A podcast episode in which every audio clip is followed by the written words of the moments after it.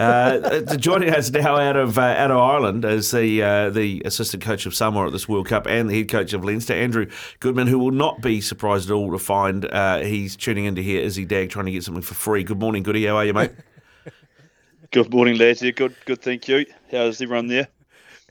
Oh, we're good, goody. And uh, sorry about my admin, my friend. Um, we, we caught you up, but, you know, we adjusted, we adapted, and we're, we're here now, and we're talking to you after a big couple of weeks from a Samoan point of view, mate. Uh, finally clicked in that last performance, mate. What'd you make of it? Yeah, heartbreaking uh, finish for the lads, really. Um, we put a lot into that week, and um, yeah, no, as you said, it was it was it was good to watch. It was frustrating to watch as well. Just mm. felt, uh, you know, if we played like that right the way through the tournament, we could have put a lot more pressure on uh, some of the other opposition we played against as well. So um, yeah, it was it was good to see the boys finally pull the tri- trigger and play a bit of footy like we knew they could do. Um, but yeah, just a little bit disappointing that it came right at the end, and then as you like the this to finish the way it did was yeah it was uh, heartbreaking for the lads. They were devastated afterwards, but um, you know, really proud in reflection and and what was a really good performance overall.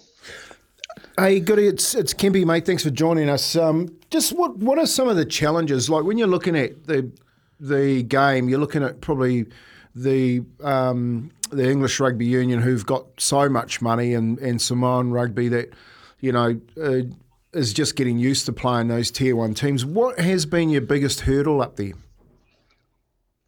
Definitely just what you've talked about, like playing against tier one nations regularly, you know, between World Cups. So mm. um, we haven't had enough of those opportunities uh, over the last four years, and um, I think you kind of seen throughout this World Cup if we can get more more opportunities, not just us but the other tier two nations, to regularly play against the tier one nations. It's going to bring the whole level of rugby and in particular World Cups uh, right up. So um, you know, we got that game against Ireland pre pre World Cup, which was great for us. Um, but yeah, more of those kind of fixtures in between over the next four years is just going to strengthen the global game and make these World Cups uh, better viewing for everyone. Do you feel like you've been heard there, Goody? Either you're voicing your concerns in regards to playing more rugby. Has anything been done about it and from it? Yeah, I think um, well, there seems like there's a few little plans in, in, in place over the next few years around mm. the way the international games potentially going to go. So we'll just have to wait and see how that all unfolds, Dagger, and uh, yeah, see if we can get some of the teams coming down to Samoa or even vice versa. You know, when we go up to the northern hemisphere to play games, if it's one out of the three tests that, uh, that we play in a in a an unusual northern hemisphere tour against the tier one nation I think uh, little steps like that will make a massive difference. You've had a couple of days to, to to rehydrate and think about uh, the tournament, uh, Goody. um, is there is there a little bit of a sense of what might have been? Because you know, sort of looking at the team that you guys had on paper and, and the group that you're in, mm. it, it felt like there were some winnable games and some maybe some opportunities that you left out there. Oh, definitely, man. I was, I was literally just looking at the quarterfinals again. Um, you know, and seeing uh, Argentina, Wales, you know, that's potentially a Welsh team that, you know, if things had been a little bit different, we could have, you know, had a crack at and, you know, would have been pretty pretty confident going into a game like that that anything could happen, you know. So definitely, um, yeah, looking back, there was, um, you, you know, like if we'd been able to get our full team on paper out consistently. We just had some uh, little niggles along the way and mm. never really got that. But that's the same for every team over there. So, um, you know, we had opportunities. We just didn't, through discipline, through little errors when it really mattered, we just didn't um, quite put those performances together. So, uh, yeah, it's it's a shame. But um, I think there were some great strides made by our group as well. And it's hopefully a sign of things to come where we don't just get these boys back for the World Cup period, we get them back um, over the next four years, so the team can really build uh, towards the next one. We'd love to see it, Goody. We'd love to see you know players like Taufua, Alaalatoa, you got Neria Fomai, who I thought was going to score that try, mate. He has got unbelievable Oh, feet. And I thought, go all the way, son. Lima Sopoaga. You know, what has it been like for you coaching this group, mate? What has it meant for, for your development and, and being a part of, you know, a culture that, that isn't, that's different for you? It's foreign. It's so special, man. Like we uh, spent five weeks in Samoa in the lead up to the World Cup. Uh, that, those will be memories I'll treasure forever. You know, getting over there and uh, they're the people's team. They always talk around at Samoa, the people's team. So uh, amazing support over there in the islands. My family got to come over and experience some of the culture, and you know, it just makes you appreciate everything. Really, you, know, you go over there, kind of been living in big cities the last few years, and everything's around what you've got and different little things like that. But you go over to a place like Samoa, and it's just such a simple life. Everyone's so happy, um, and they just they, they live in a beautiful place and are happy with each other's company, and you know, going about things in a simple way. And you know, it just makes you you appreciate life a little bit more and the simple things. So that was that was really cool. Um, in terms of the rugby, uh, as you said, uh, different way of doing things. They've got so much natural natural ability and talent. So just about trying to find ways to let them play that style as much as they can, and you know increase the game understanding and, and the way we play to, to win the big test matches as well. Yeah, that uh, that that last couple of minutes of that game was so exciting, Goody. Hey, um, put your World Rugby cap on here, and you're you're now the boss of World Rugby because surely you've sat down with some of the some of the uh, the brains trust and said this is what needs to happen with um, our Pacific brothers to get more rugby. What what do you think that answer is? What does it look like? Uh, you know, like one of the things would be when when the test windows are on, making sure uh, the clubs that, that pay these players really well um, are compensated or easily more easily give these players up for for the for the test matches in between World Cups because that's quite often the struggle that uh, you know they, they lose maybe their English internationals or Irish or French internationals and they've got those a lot of the Pacific Island boys are over there to really um, keep the team going during those phases of competitions when those other internationals are away. So that's been one of the reasons why we haven't had your uh, Lima Sopoagas and your and your Jordan Telfords and all those guys always available over the last few years. So if there's something we can do to make sure those players are available um, in the test matches leading in between World Cups, that would be that would be a massive um, thing for I think all Pacific nation countries. Totally agree. Couldn't agree more there, Goody. Um, let's talk about that moment. It's still circulating on the socials now in regards to that moment when the try was overturned by the TMO, mate. Have you had much thought on that that moment, mate? Uh, was it the right call on the day? Oh, but I've never seen it happen before. So yeah, it was. Never. It's got to be the first ever, is it? First ever. Yeah, it's a shame. Unconscious bias, bud? A- Are you feeling what Sal- Far out. Salil Mapusua is saying? Oh, I'll, I'm not going to go there. I'll let him. I'll let him keep going down that line.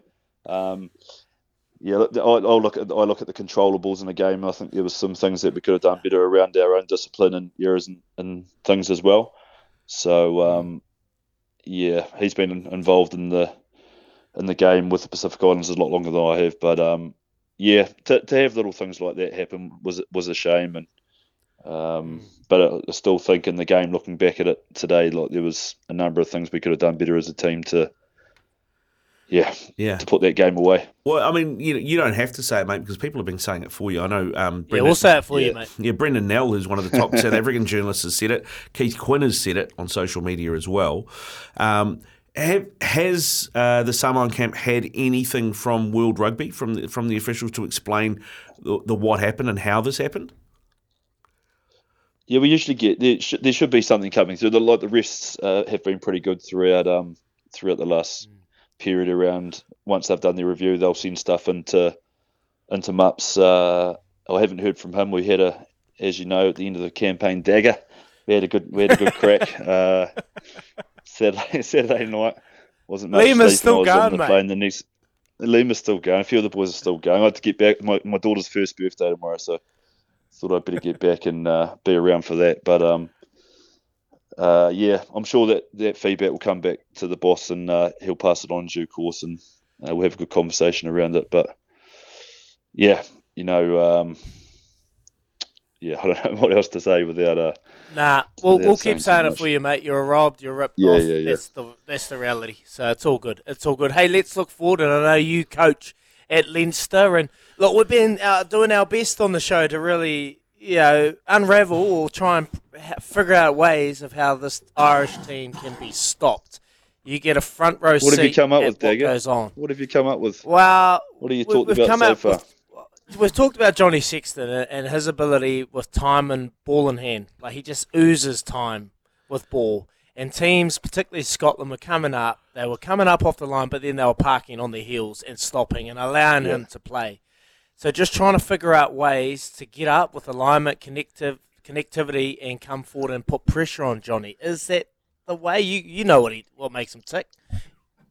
Oh, he's amazing to watch, isn't he? It seems like he's got so much time on the ball. Everything seems to slow down around him, and Yeah. Um, yeah, you can. You got to make sure that pressure's on all around him, though, way because he'll he'll get pressure on him, but he'll still nine times out of ten he'll be able to get a pass around to someone else in space. So I suppose like you, the line speed you're talking around, it's got to be full line engagement, and they've got to be Mm. you know inside ball. They've got to be two guys running short lines off him, and someone running a deeper ball at the back. He's got multiple options with that with that attack shape they run. So as you said, it's got to be uh, full line engagement. Eh? He's is incredible at that at the line skill set. The um the uh, in terms of uh, how we stop him outside of getting my auntie Susie out of retirement from being a waitress in South Africa, uh, what would you suggest, mate?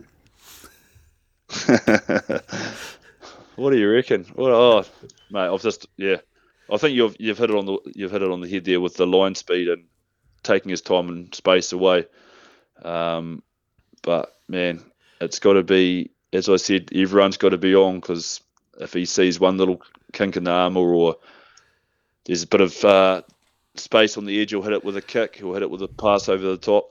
Um, he's, he's incredible to watch. It's the same as they'll be looking at Richie going the same, taking his time and space away and um, trying to stop him. But I think it's great for rugby that you know this would have been a great final with the, the attacking mindset that both teams have.